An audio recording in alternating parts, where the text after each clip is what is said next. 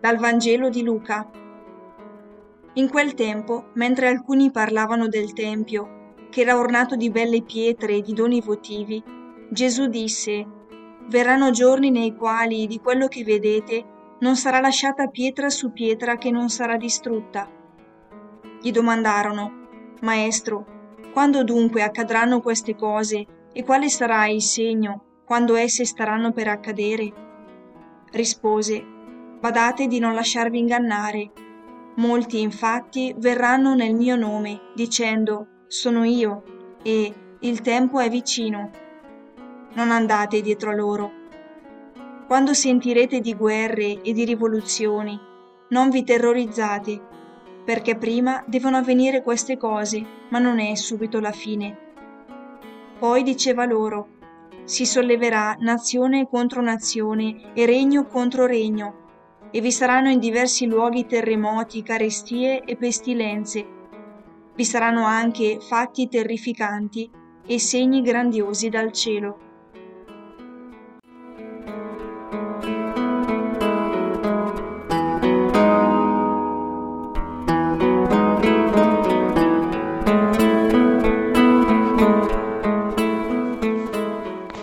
Gesù annuncia la distruzione del Tempio non rimarrà roccia di quella casa che gli uomini hanno costruito per contenere il sacro, ornandola di idoli ed immagini.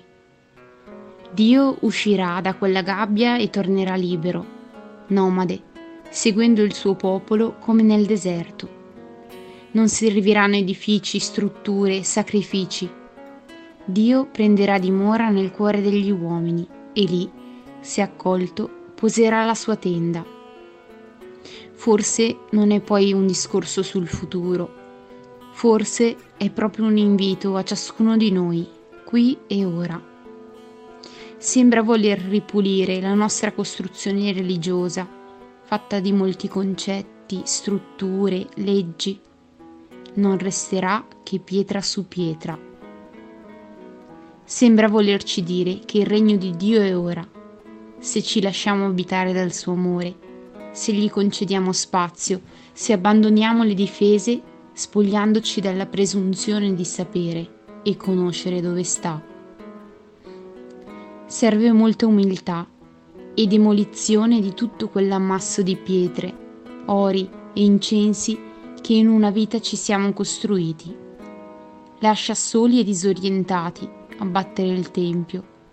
Anche la propria identità può vacillare. Il guadagno è la libertà di una ricerca intima e personale. Serve uno sguardo nuovo, capace di scorgere Dio nei posti più remoti, nelle persone più improbabili, nel creato silenzioso e indomabile, nel luogo più intimo di noi stessi.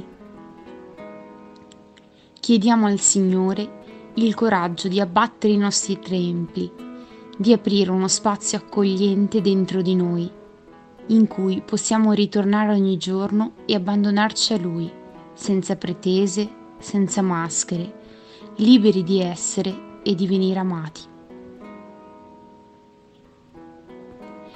Oggi posso cercare un luogo ordinario della mia casa dove fermarmi in raccoglimento. Invito il Signore a venire nella mia casa, nel mio cuore.